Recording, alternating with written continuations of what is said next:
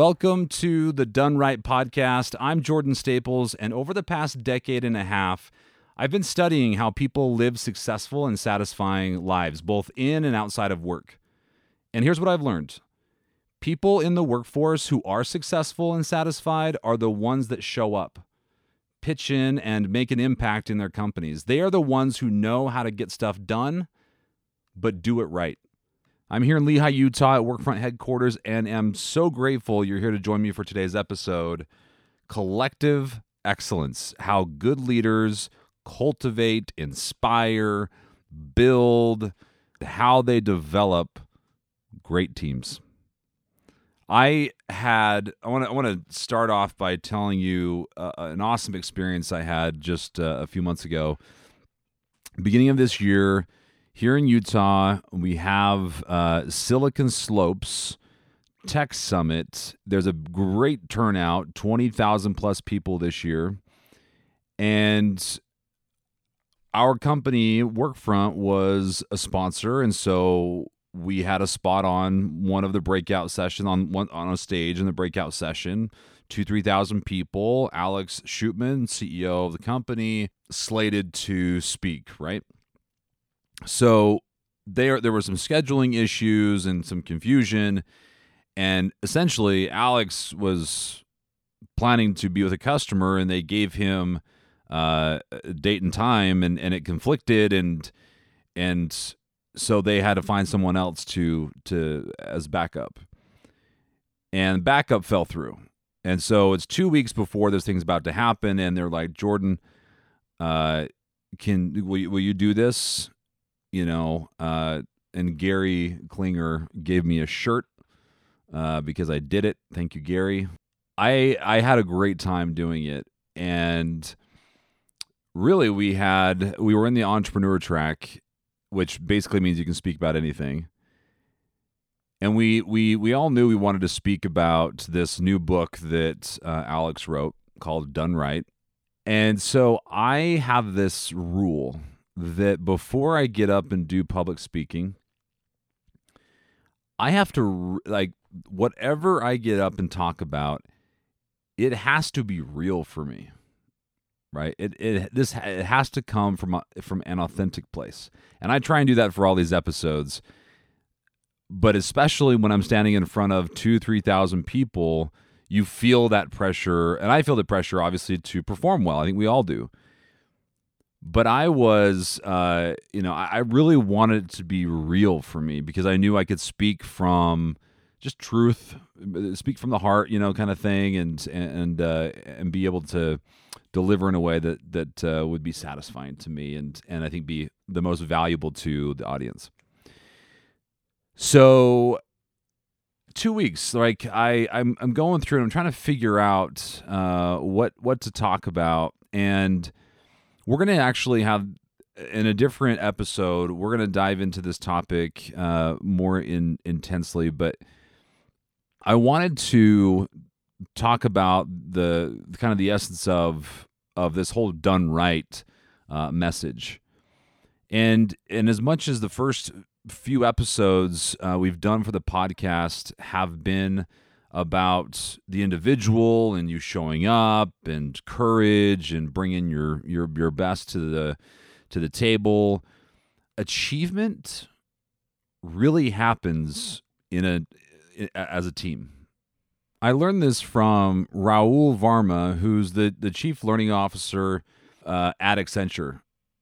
They have 435000 employees. Like i can't even process that number. That is that is that is a population of some major city in the U.S. It feels like, but he was recounting in in what I was uh, reading of his that they did this research study to understand how performance management was really going, like how effective it was, and essentially what what he one of the points that he made from the research uh, conclusions was that performance happens as a team. It happens as as a collective so, this idea of collective excellence is what I want to really uh, infuse into our conversation and the role that leaders can play in fostering that collective excellence. that's what I was trying to get across uh, at Silicon Slopes. And so I'm going through and I'm trying to find like great examples of these wonderful teams. And the thing that keeps coming up is World War II, Band of Brothers, Lieutenant Dick Winter, Easy Company. Like that that story kept coming up. And so I just got like I I just got totally consumed by watching every interview, every speech, uh, and all these articles about these men who went and did some unbelievable things for our freedom.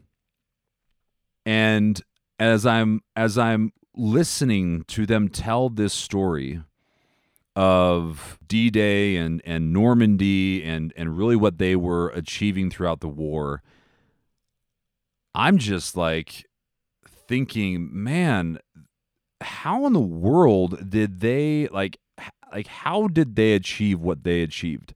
I mean, like for them to do all these things, there's these great stories, and I'm gonna in this episode, I'm gonna share this with you.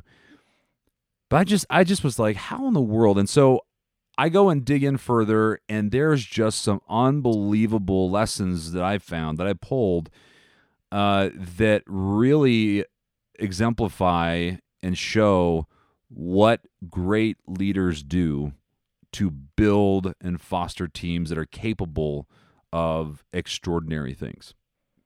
So, what I'm going to do is I'm going to go through and share really most of that talk with you. We didn't record it, so I'm going to just uh, kind of reshare, redo it here with you, but we'll be a little bit more conversational. And and just to start to get us thinking about how we can influence the collective and this goes for whether you actually are the the manager of a team or you are a member of the team so one week before the invasion on Normandy, the 100 Air Force 101st Airborne Division was shipped to a camp. And they were locked down and and when they were telling the story of what happened, they didn't know like when they were uh, all of these men from the U.S. were in these training uh, camps uh, and, and, going through all this, and then they were called over to uh, England, and they were just working for basically like nine, ten months in preparing, doing drills in England, and then finally a week before D-Day, which they didn't know was D-Day, they were taken to this camp and put on lockdown where they could not go, like nobody was going in and out of that place. Because that is when they learned about everything uh, of the Operation Overlord. And that is the, the D Day invasion. So they were briefed on the mission. They learned the location of every building and bridge and stronghold of the Germans, uh, whereas one soldier put it, until they knew it cold, except for one. Brecourt Manor. They missed it. The Germans had successfully camouflaged a battery of four 105 millimeter howitzer cannons. These things are huge.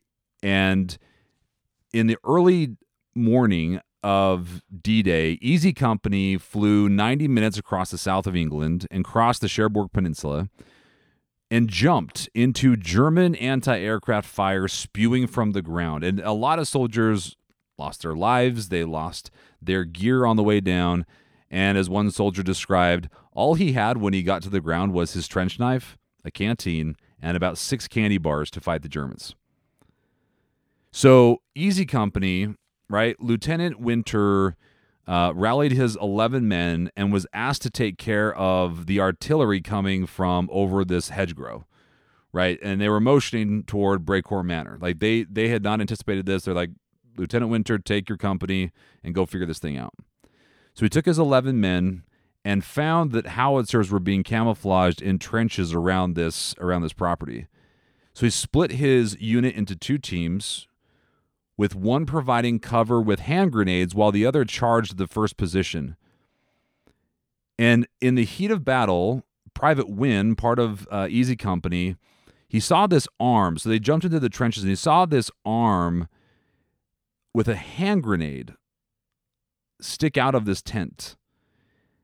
And this is like one of those potato masher grenades. It had been mashed and it was just a matter of dropping this thing before it was gonna before it was gonna explode. And Private Wynn says, I there was no way this guy was gonna drop it because we were both right next to each other, but he did.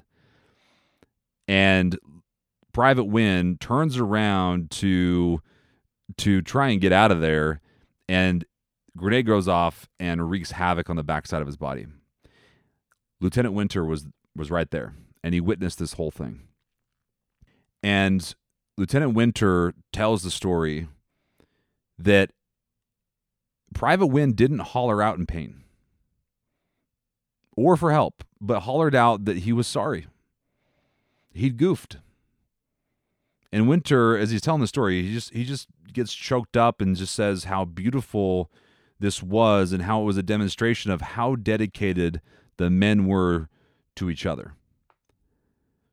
So, if you guys know Band of Brothers, if you know the story, Easy Company went on to overtake the 50 Germans that were at Brecourt Manor. 12 soldiers to 50 Germans that had four howitzer cannons that were firing down on Utah Beach. They went on to fight for the liberation of Holland. They would hold the front line against the Germans in the Battle of the Bulge. And these were the guys that secured Hitler's Eagle's Nest. Just unbelievable. And as I started to dig into this story, like I was telling you, what I found out was that these men, the majority of these men, this was their first experience in combat. Two years prior to D Day, they were civilians. So I'm incredibly curious to know what happened between their last day of civilian life and D Day. Because that team became capable of doing extraordinary things. So I want to read this quote. I I had uh, a, colleague of mine at work, uh, Jeremy Flores, shared this quote with me, and to me, I, I, I think it really paints a a picture on leadership that I I just don't think I really realized before. And that is to achieve the extraordinary, you have to be willing to do things that have never been done before. You need to take risks with bold ideas. You can't achieve anything new or extraordinary by doing things the way you have always done them.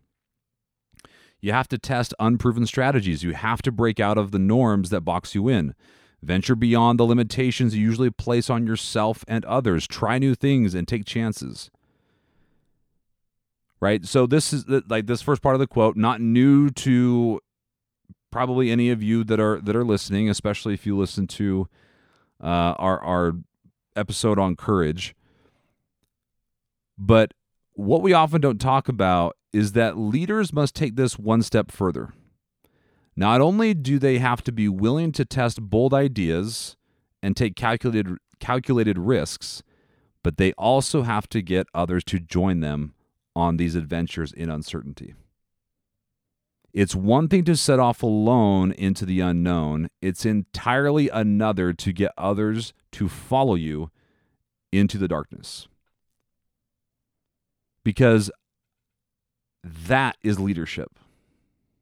That to me is leadership. It is leaning in and showing up and and seeing the potential in people and ideas. I'm I'm uh, pulling you know Brene Brown's uh, leadership definition here but we no longer have businesses that are stable and static for long periods of time.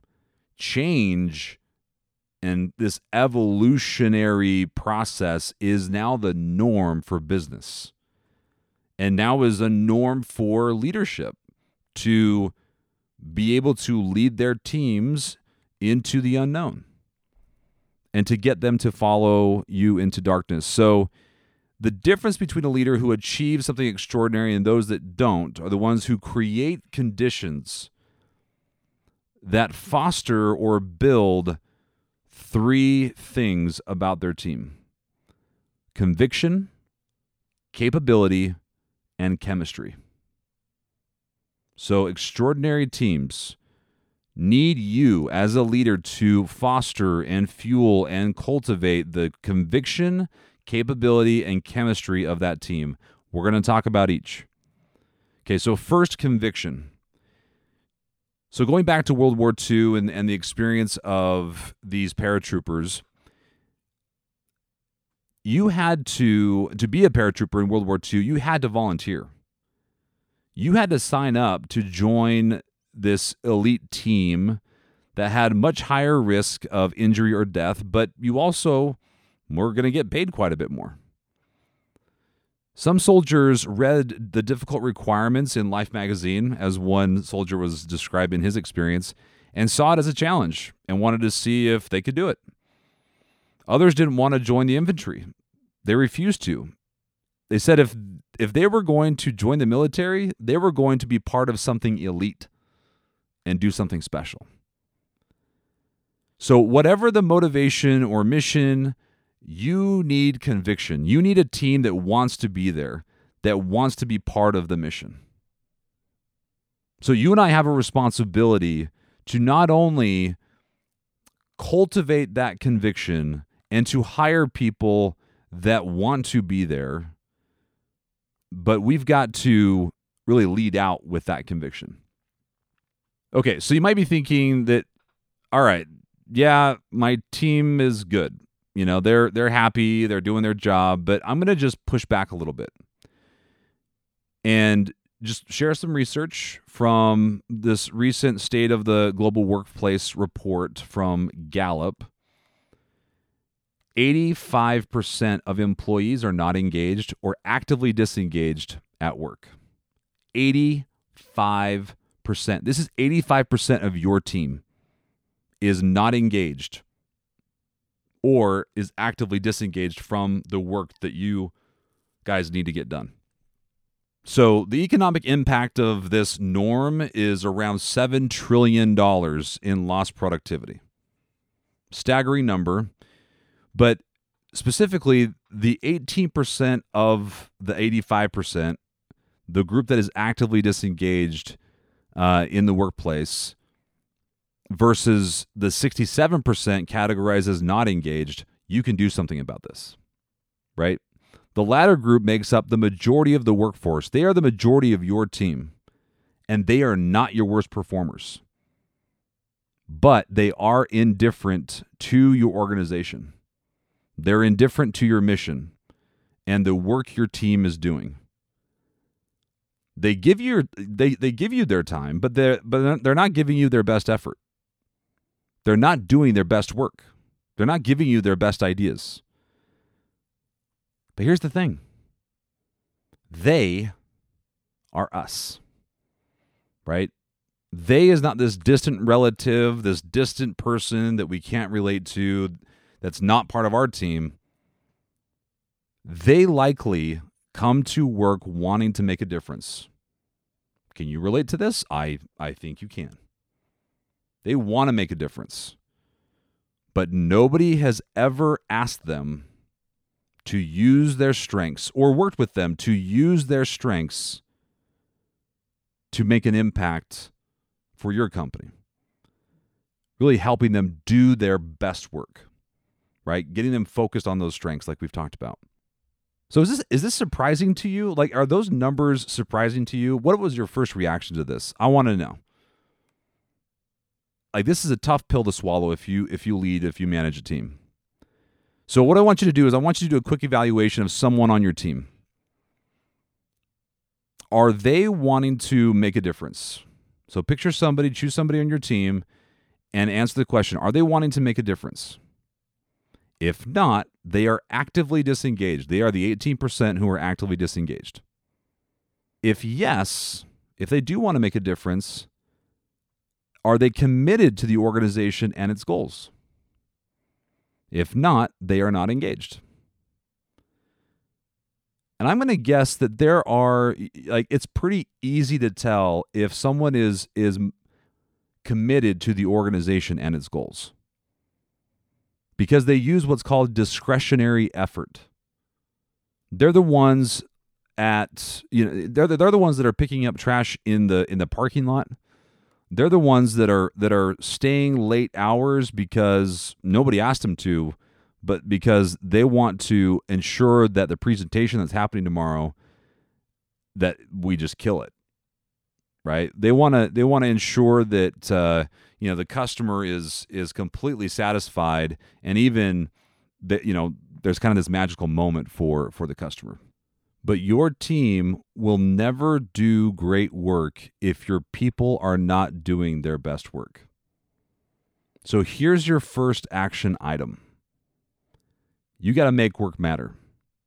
You got to make it clear to each team member how their strengths will make a difference to the organization and its goals. And I and I and you can just connect those dots for them. Help them connect those dots. You'll know you've succeeded when they can answer these three questions with a yes. One, do they know their role? Two, do they believe it matters? And three, do they have the opportunity to be proud of their work? That's when you'll know if they believe their work matters. So, the second aspect of these great teams is capability. So you have to have the right talent, skills, and experience to achieve the extraordinary. However, you are going to hire and inherit team members who have never done what you are about to ask them to do, and that's okay. Because here's why the rate of innovation and change in business today is faster than experience or education. Let me say that again. The rate of innovation and change today is faster than experience or education, which means you have to normalize risk taking as part of your group culture. Give your team the space to try, fail, and learn. Then reward them for it. So, Spanx founder Sara Blakely tells this awesome story about how her father did this for her all growing up. She recounts that every night around the dinner table, her dad would ask her what she failed at that day and praise her for it. Sara's dad totally normalized the process of figuring things out, of stepping into the unknown and learning from it. What a good guy. so, we interviewed um, the the team that was working with Alex on the book. They, they did a lot of different interviews, and one of the interviews they did was with Mark McGinnis. He's a former Navy SEAL commander, and he gave this advice: ensure that the purpose and parameters of the mission are clearly understood. Then trust your team to deliver the actions to get you there. Again we've got to give our team the opportunity to test, to try and learn, and we've got to be deliberate about that. And nobody does this better. I mean, I, I the it, the whole thing with World War II and using this story of Easy Company, it was just so perfect because at the further I, I dove into it, the more the more lessons I learned that reinforced these principles uh, that uh, were just so key. And that is that paratroopers, the way they train paratroopers is exactly how you and I need to uh, foster this collective capability of our teams. Let me explain. So, paratrooping school uh, is a three week program. Week one is ground week. The first thing soldiers are taught is about the parachute and harness, they practice jumping out of mock doors four inches off the ground, teaching them how to make an individual exit out of the plane. They learn how to land properly, sliding on this little zip line four feet off the ground. They learn how to load onto an aircraft, what to do while on the aircraft, and how to exit the aircraft. And this training isn't in a classroom, but outside in literally what looks like a playground built to roughly resemble the dimensions of a plane. Once they have the basics, they they progress to 34 feet. The tower is where they get their first real taste of what lies ahead. And this is the key. It's the first time the soldiers are really at a height where they are taught to rely on their training to do this quote unquote unnatural act of jumping off a tower. So I, I was going through some footage uh, and some videos of these instructors at paratrooping school, and they they use this term uh, unnatural act, and I, I loved it because the second week, right, they get them to uh, understand. They, they strap them into a harness, and they want them to understand what it feels like to float down from 250 feet uh, in a parachute. So they literally put them into this harness, and they have this open parachute um, strapped onto them, and they raise them up in this tower, and they they drop them and there is uh, an instructor on the ground with a megaphone yelling and coaching and encouraging the soldier on technique. And then the third week is what they call jump week. And as you can imagine, this is where the soldiers actually jump from a plane. They do five jumps that week, the final being at night in the dark, so they are prepared to do what paratroopers most often do in combat get inserted, behind enemy lines at night. So, this paratrooper training is what happens today. It's what prepared Easy Company for the invasion at Normandy years and years and years ago. Um, but before that ever happened, when those soldiers were in Toccoa, Georgia, standing on the 34 foot tower and relying on their training to to take that unnatural act, to do that unnatural act, um, that's the only thing they could think about. They weren't nervous about Normandy that day. They were nervous about Georgia. So here is the lesson for us and our action item. You've got to encourage the extraordinary by creating momentum and progress toward uncertainty. You can do this by understanding that there's four types of goals, and I'm we're not going to do a deep dive into goal setting here and now, but I want to uh, explain this this aspect of goal setting. The way you set goals, having clear goals and stretch goals and extraordinary goal. I mean, however you're going to uh, like like qualify the goals in terms of difficulty that is your four foot tower, your 34 foot tower, your 250 foot plus tower, and your, I think it's a 1200 foot jump out of a plane. Like that progress has everything to do with the goals that you're setting with your team.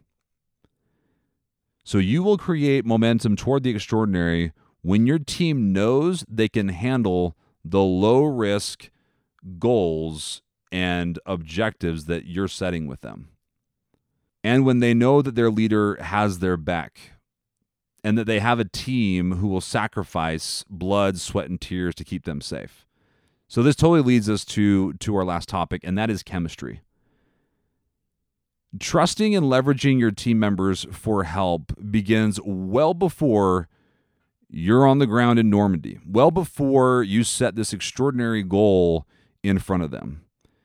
So, for those of you, I think that the majority of the listeners here have heard of Simon Sinek. He's another famous TED speaker and has some really interesting insight around leadership. And he has this quote We call them leaders because they take the risk before anybody else does. We call them leaders because they will choose to sacrifice so that their people may be safe and protected, and so their people may gain and when we do, the natural response is that our people will sacrifice for us. They will give us their blood and sweat and tears to see that their leader's vision comes to life. And when we ask them, why would you do that? Why would you give your blood and sweat and tears for that person? They all say the same thing because they would have done it for me. And he and that comes from he's he's spent some time with the military and really asking over and over again that question of why would you do that? And that's the answer he always gets is because they would have done it for me. So that chemistry is built well before uh, we, we go after those those big goals. And one of the members of Easy Company, his name's Shifty Powers, he said this of his team. He said, You know these people that you are in service with. You know those people better than you will ever know anybody in your life. And you will know them right down to the final thing. That comes when you start your training, while that progresses. In other words, as you build the capability of your team to do the extraordinary, they will learn to come together, rely on each other, and serve the needs of those they work with. But here's the thing is that we did at Workfront this state of work report and we were doing these different survey questions and and to change it up we asked this question um, about rating your colleagues' work. And we did it like on a five star scale, like you would an Uber driver. And guess what the average was? 3.7.